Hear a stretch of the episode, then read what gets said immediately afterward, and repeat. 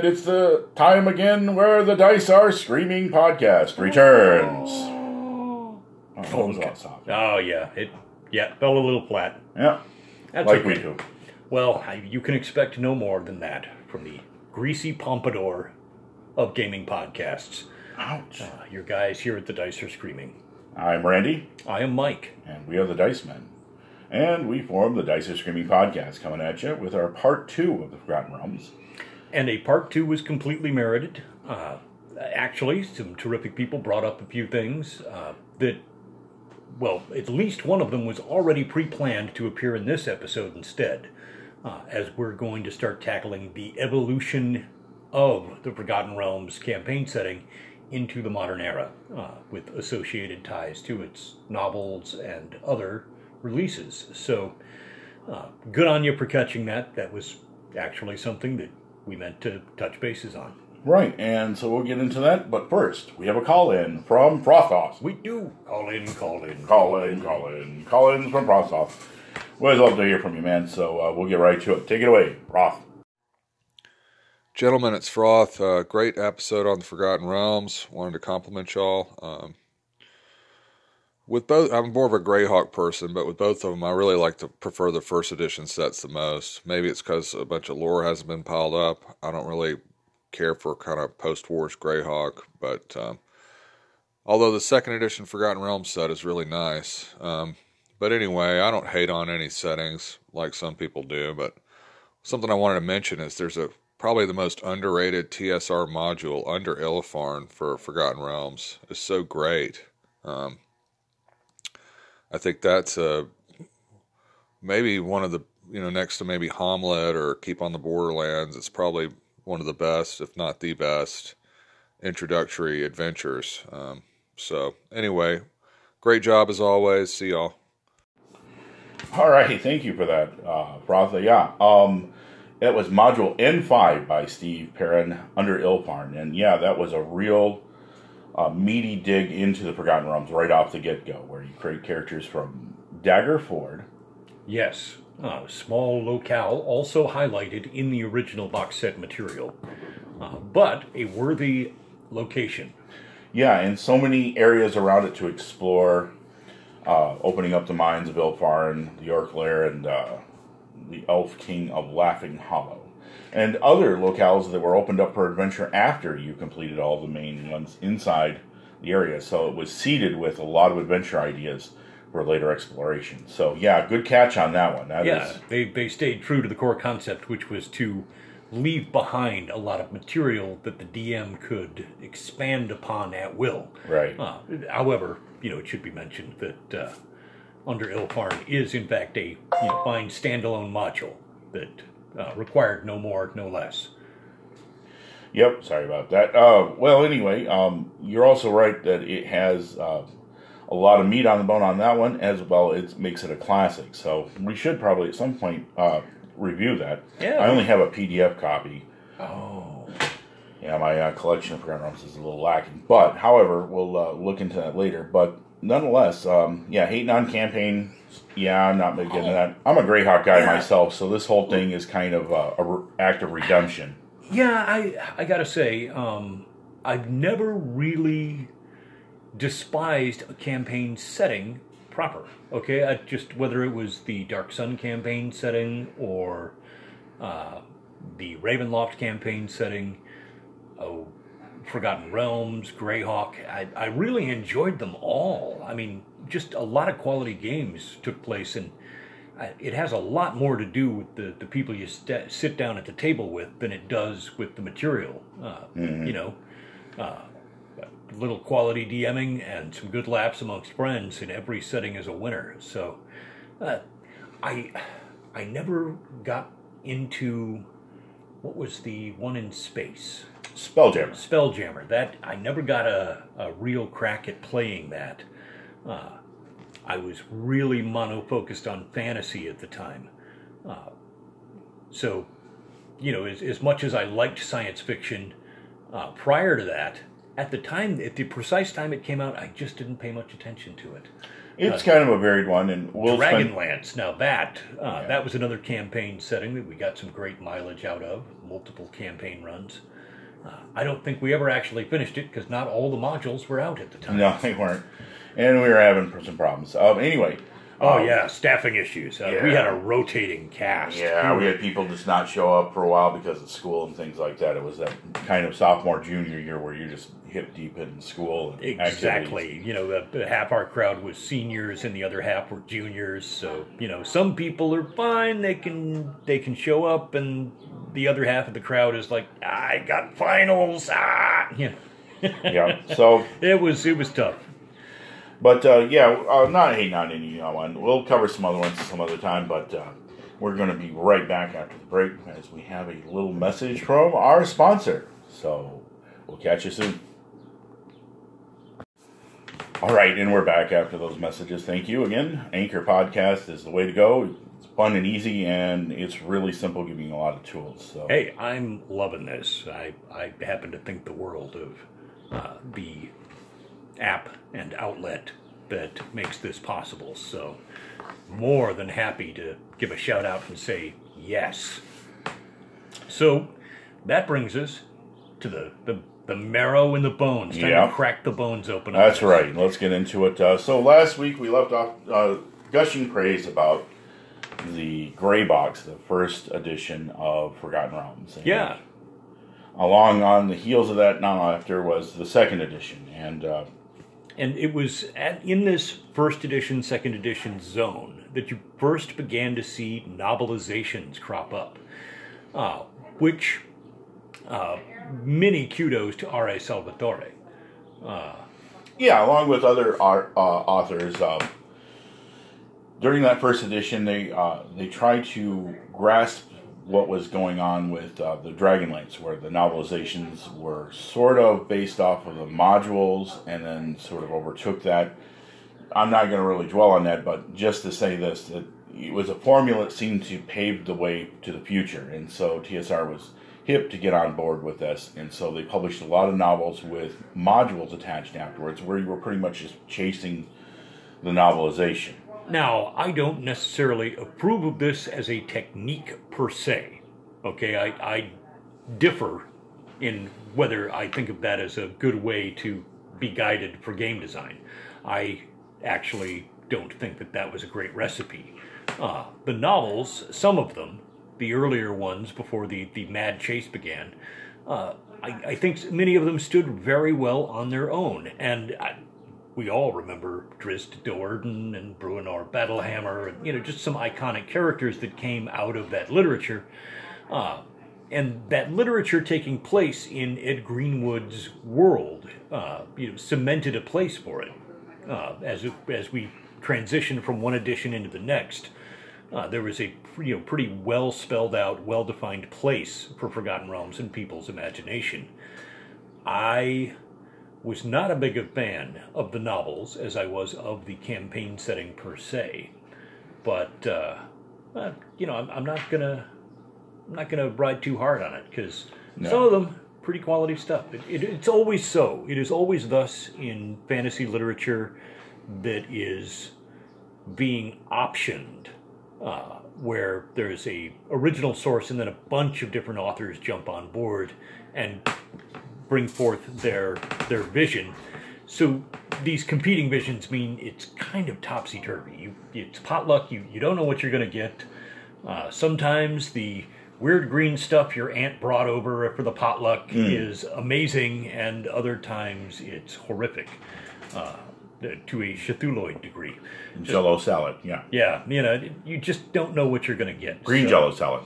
Just Yeah, saying. yeah, true Midwestern nightmares. Uh, So, but um, that aside, um, directly speaking, the Forgotten Realms moved forward with second edition, and in grand style to kind of inaugurate or kick it off, they came up with the Time of Troubles, and this was a three-part novelization as well as a number of modules where you could sort of play the transition from first to second, where character classes were going poof.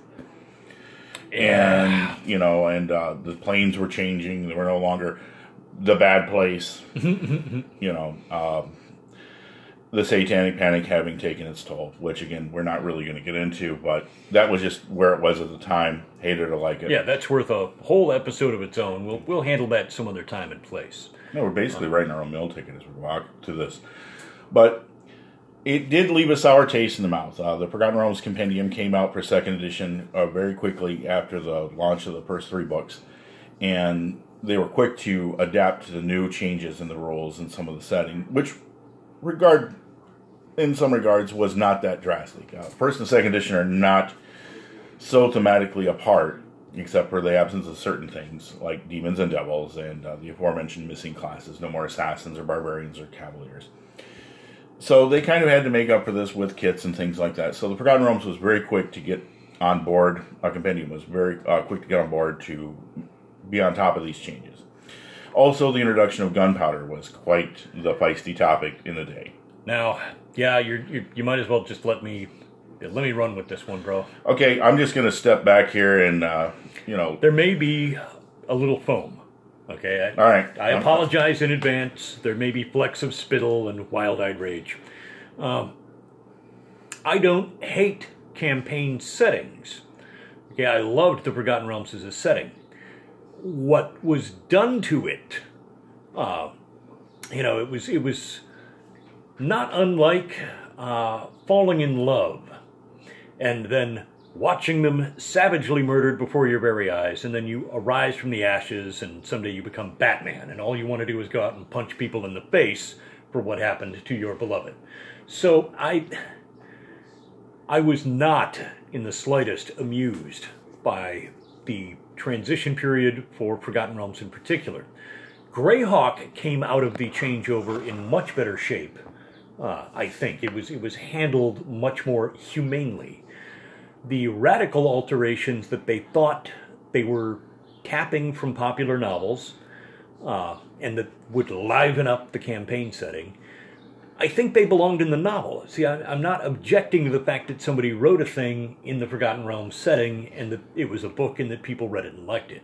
I'm lamenting that then the fantasy campaign material that came out that you're expected to work with represented these monumental changes to setting that, frankly, were ham fisted. Uh, they were over the top. I, I just really felt clownish. And that represented the last contact I had with a Forgotten Realms campaign setting until at least an edition later. Uh, it killed it for me, uh, point blank. So yeah, I I don't want to be unfair. I am talking about how I felt at the time. So I, I can't give the, the final word. You know, if, if somebody else out there remembers the time of troubles, uh, alterations to the campaign setting, and that was your high moment. That this was the moment that like you entered the game and hit your stride, and your party was on point, and just games were rocking every weekend.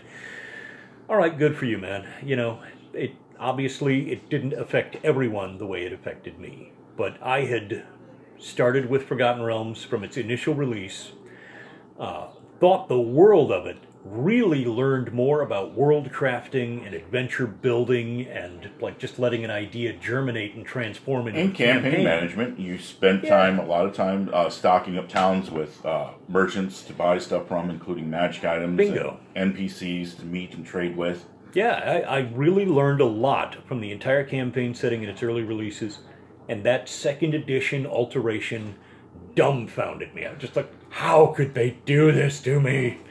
Ah! We would still have a few games in the Forgotten Realms uh, here and there, but they were like, and more towards the middle part, they started to get away from that because there was a lot of backlash against it. And yeah, that would be me. Yeah, yeah, and there were a lot of people who didn't feel that it really added anything, and this would come into the what I call the the Silver Age of Forgotten Realms. And I, am just going to borrow some things uh, that are common nomenclature. Yeah, nomenclature.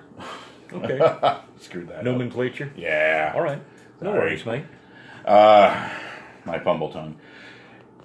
That are just normal parlance for the course of these conversations, and about I would say around the mid 90s or early mid 90s, uh, they started re kind of doing the Forgotten Realms again with uh, some quality material and revisiting the sources. Now, again, for whatever reason that uh, TSR's management, they didn't publish many campaigns, and I think this is one of the shames of second edition where they lost focus. They were more set on the novels, and again, we've already covered that, so I'm not going to belabor it any further other than just give it a slight mention for context. And they were counting on these to kind of move the campaign forward.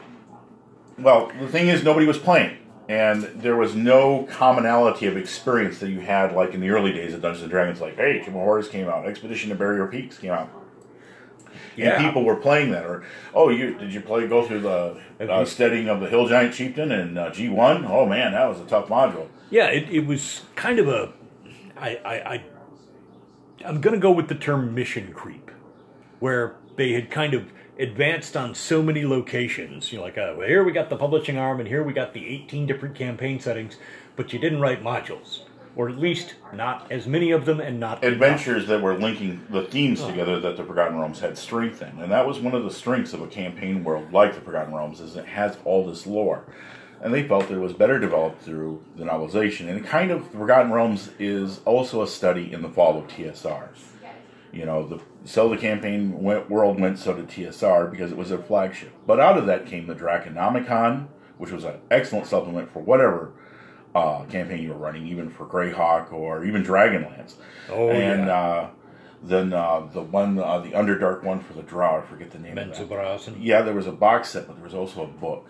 The Drow of the Underdark. Oh, Drow of the Underdark. Yep, and uh, you know, there were good supplements that came out of that that really added value not only just to the Forgotten Realms but to gaming in general. Oh, and, and hey, you know, I, I, gotta, you know, I give it with one hand and take it away with another, and I, I, have taken away uh, with uh, some comments that may have seemed a little, you know, decisively uh, anti, but but there were a lot of other good materials. I have a lot of supplements. I've still retained a semi complete set of second edition materials uh, ready for use and play. Uh, so, you know, love hate relationship. I was not satisfied with everything, but you make a great point, which is there were some terrific supplements. There were great writers working on staff.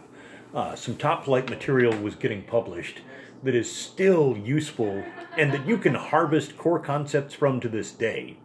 You, you can improve your game in any edition with some of this stuff.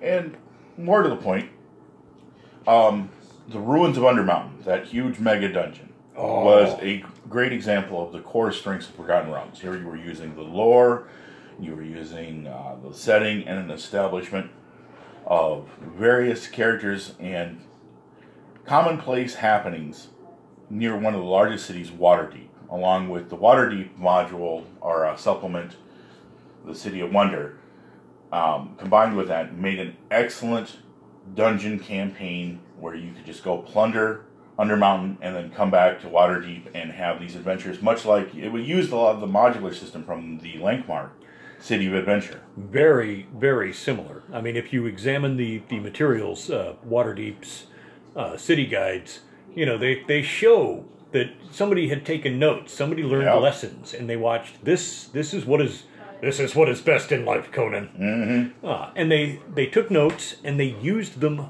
wisely. Uh, they made the most of the city environment in a way that both players and DMs could get a lot out of. Now, worth mentioning, uh, that was not the only supplement that dedicated some time to cities. Uh, there were various Slam. There were various uh, supplements that came from Forgotten Realms. Yep. Uh, each featuring different nations uh, or a small group of nations, uh, focusing on a region at a time. And those supplements were all pretty darn useful. Yeah, they, they were now, republishing what had been done in the first edition, and that made a little that, made a sore point for some people. Why are we rebuying? There you go, and that is you. You just nailed yeah, my end point, which I'm is sorry. I, I mentioned exactly what I had said last week was these terrific supplements, and the end point was they all came out again in the new setting, and it certainly ground a few people's gears. I was already reeling from the time of troubles thing and the next materials I started seeing released were things that I had already gone and gotten, uh, and I I viewed with some resentment Yeah. uh, that I was obligated to restock, and I just opted out. I I chose to. Yeah, and it's understandable because at first it seemed like okay, well they're updating the things, maybe there's some new content, and then you buy them and you were like, it's really not that much, No. Uh, you the- know. on the occasions that they generated new content, I think the writing was on point. There were Yeah. good people making good product, uh, but the crassness of uh, reissues Mm-hmm. uh, wore some people down, and that leads to exactly what you were saying about, which was the fall of TSR. A little hubris, looking for the cheap way out. You know, do we really want to spend a yeah, lot of time if you're going to make something new, make something like the Ruins of Under Mountain box set, and and I gush about it because it was a mega dungeon, but it was done so that no two experiences, no two campaigns, no two tables, no two individual DMs would run it the same exact way, and that is a big thing to pull off. That's an accomplishment. Of, you know, when you deliver a package like that to people, again, you're also you're not just selling a single adventure. Okay, you're not selling Yeah. a single product. You're selling an idea. Uh, you're selling brand loyalty. You know, people who are thrilled and impressed with something, they pass it around to their friends. Uh, in the age before viral marketing uh, via the internet, uh, gamers were almost like you know point zero for the concept of viral marketing. If something intruded into the headspace of one click of gamers, the next thing you knew, it was jumping tables at the con. Uh, you know, it's winter time in the Midwest and people are doing conventions. Pow! It spreads like the freaking flu. Or uh, Concrete, yeah. so I think you got something on there, pandemic. Yeah, that. It, Um, it had that kind of impact. So it was it was a mistake on their part to kind of walk away from the most amazing stuff that they had created and to kind of aim for somewhat more lackluster, less you know profound impressive or prof- less profoundly impressive products, uh, and that that cost them dearly. But lo, that was not the end for the Forgotten Realms. No, uh, it's also going into that the, the Forgotten Realms they were playing it safe, uh, to use like music terms. They were just phoning it in. You know, they just they were showing up and they were just putting on the supplement to you know pad the uh, product line.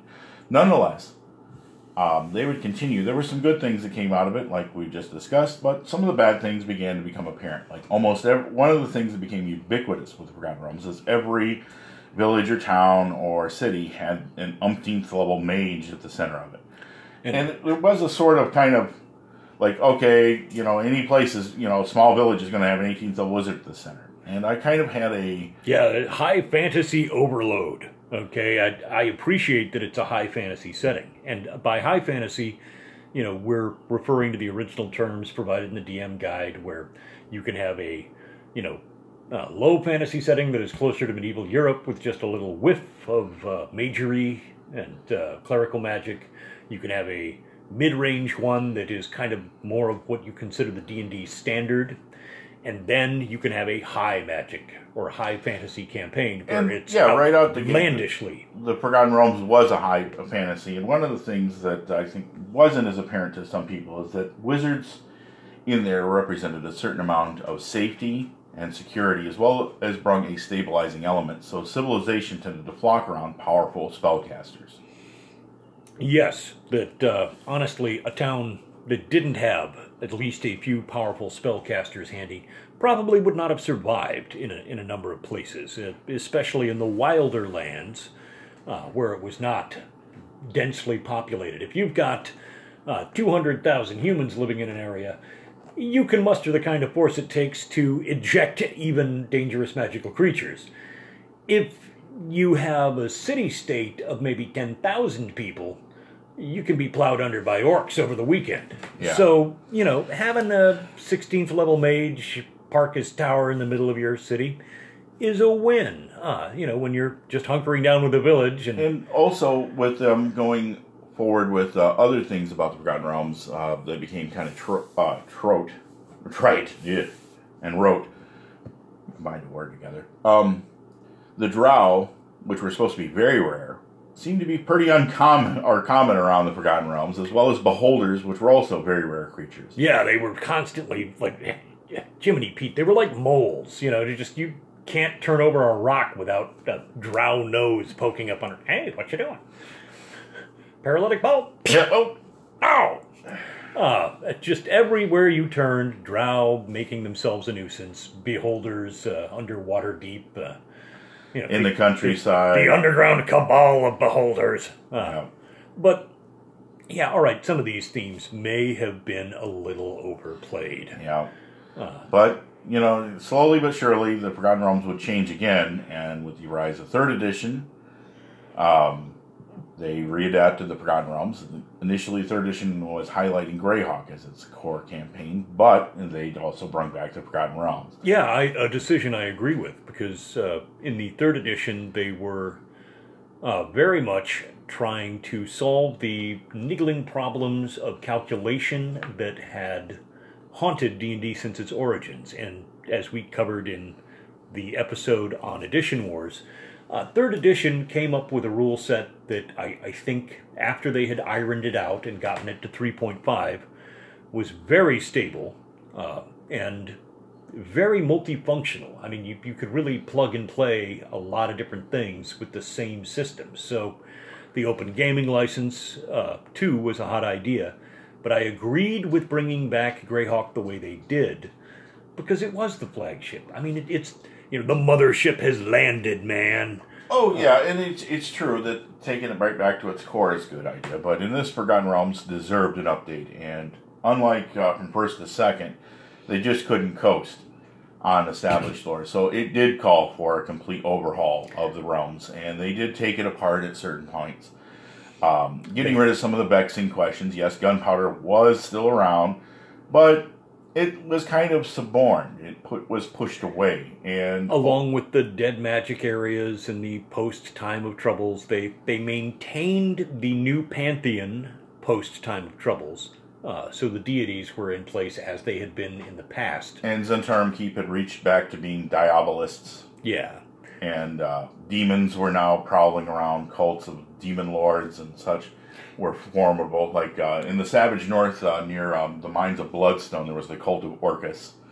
Had kind of like just disappeared. Now they're back. yeah they brought back a lot of classic material uh, much to my uh, hearty approbation i was very pleased to see that uh, more of the original first edition themes entrenched themselves and a lot of the material from time of troubles it wasn't gone but it was no longer campaign centric it was no longer the emphasis. So a dm with only a very small amount of fudging could brush under the carpet some of the stuff that may they maybe they objected to. Well all right let's just stop saying they. I i. Well, yeah, and, and not feel like you have to re-explain the whole campaign setting. After all, if you're buying a prepared, uh, pre-written campaign, you want to be able to use all of it, and the kind of commonality of experience of everybody knowing what they're getting into is kind of one of the selling points. You don't have to re-explain your campaign world. Most of the players are already familiar with it and can are conversant enough to create characters. i'm usually happy if i can harvest at least 70 or 80 percent and leave it untouched uh, you know with just me tweaking a few things as i see fit Yeah.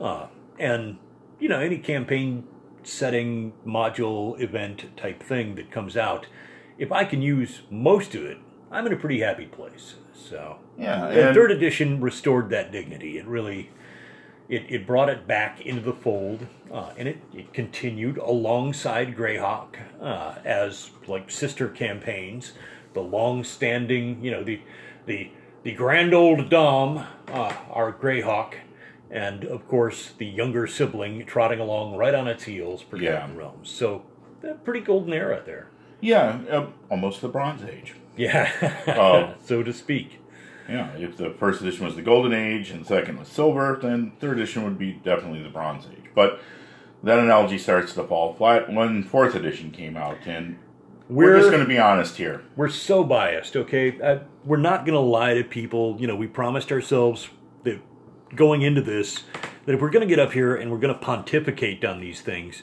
uh, then we're going to be super candid about our own biases and our own uh, serious prejudices about editions. Uh, we are not fourth edition literate in the, the strong sense. We have a marginal familiarity.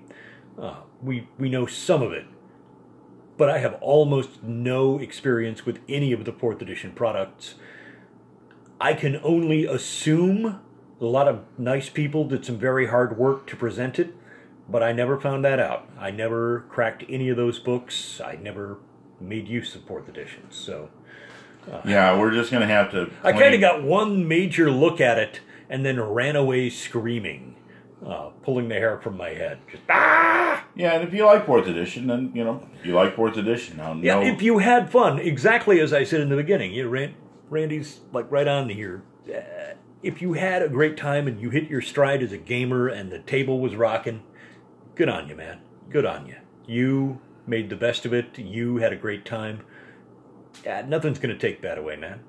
all right. So Not even crusty old me. Uh, Yeah, so in that vein, uh, Forgotten Realms would move into uh, a new era, and we just don't know much about it, so we're not going to say a whole lot.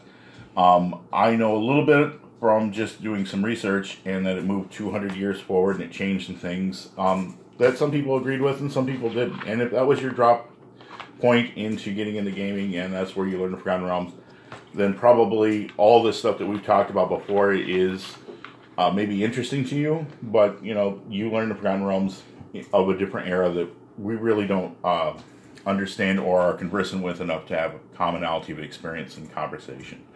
That said, Needless to say, I'm I'm still grateful. They carried Yeah. it. They carried it along. They did. um, you know, as a campaign setting that was available to players, uh, and even if it went in some directions uh, game wise, you know, in terms of game mechanics that I didn't like, uh, the fact was, I mean, they stayed with it. They they stayed in the game and they kept it relevant until Yep, fifth edition, and that's where our analogy of the three ages falls short because I think it was a renaissance of done what Dungeons and Dragon is. The core experience was made anew again. It borrowed elements from almost all editions. the sword that was broken was reforged.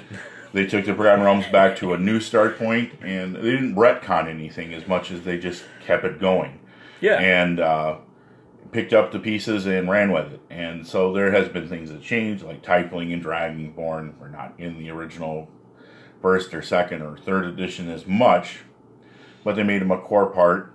Um, and there's a lot of stuff that went well with how Forgotten Realms developed for this new edition. And I think that is important to note that they've carried the strong points like um, several supplements have already been out in modules. Uh, one of them is uh, the guide is uh, Volo's Guide to the Realms. Oh, now here's something. Here, this is this is too important for us to miss as Okay. we as we draw near the end here. Um, there is a lot of contention about the fact that at present, Forgotten Realms has become the flagship campaign. Greyhawk has not. Um, you know, in this fifth edition, uh, Forgotten Realms has taken a front seat. I agree with that not because I'm a Forgotten Realms fan unabashedly. I, I am, but that's not why I'm happy. Uh, perversely, it is because Greyhawk is also really dear to me. It was the more fixed, the more ancient, uh, the the origin point from which all of this emerged. And I'm a lot shyer about tampering with Greyhawk radically uh, and incorporating it into a new age than I am about altering Forgotten Realms a bit and tweaking it to enter a new era.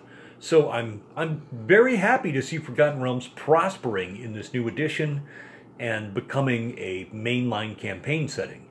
Uh, it has ruffled some feathers here and there that traditional modules, modules that date back to the very first edition, are being uh, kind of reinvented and uh, rebranded and are popping up in a Forgotten Realms based setting with like all new locations.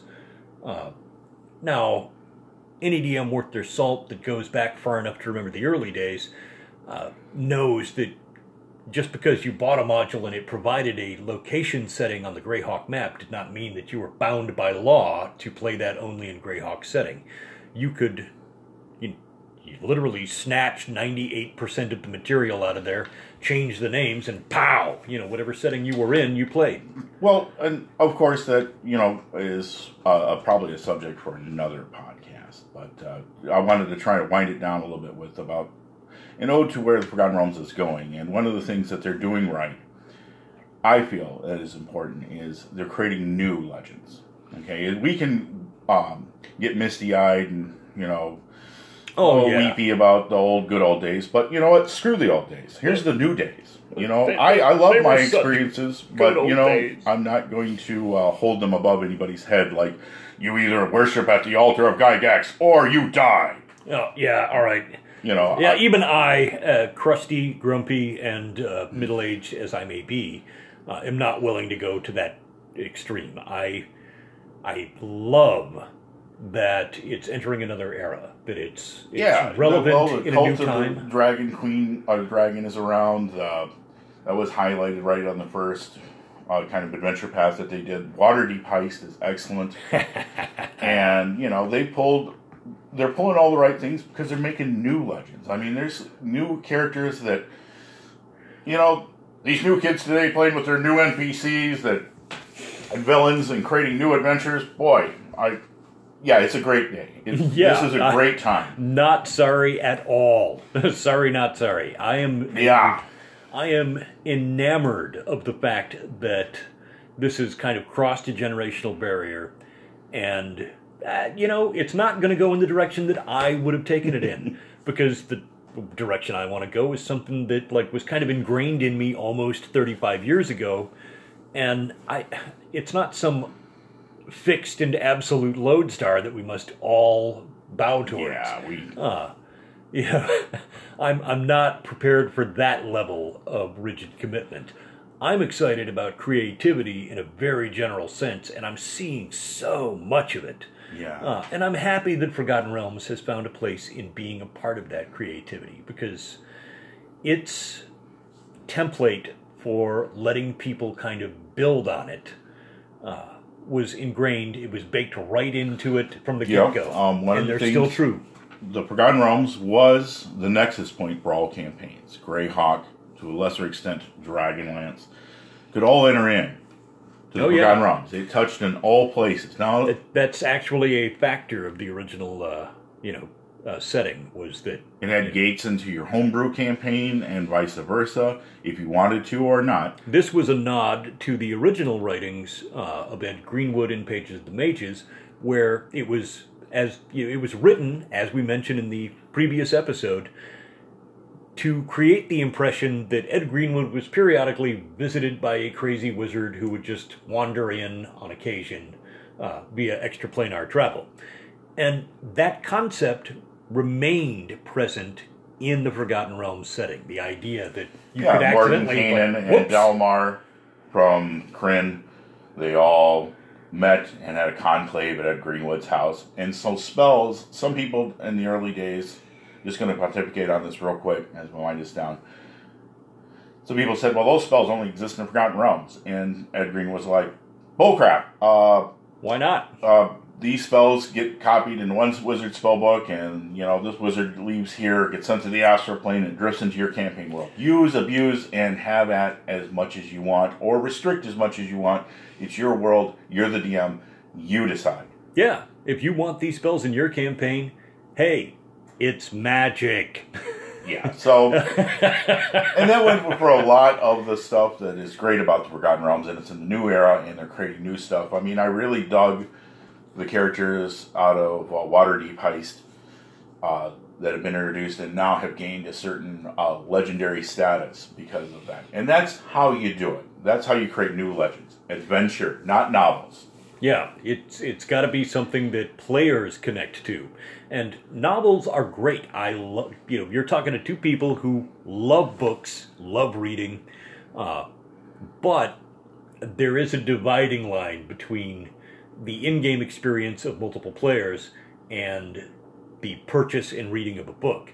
Uh, and what really distinguishes a great game is players all over the place playing it with different DMs, different friends, different tables, even different home rules and things like that.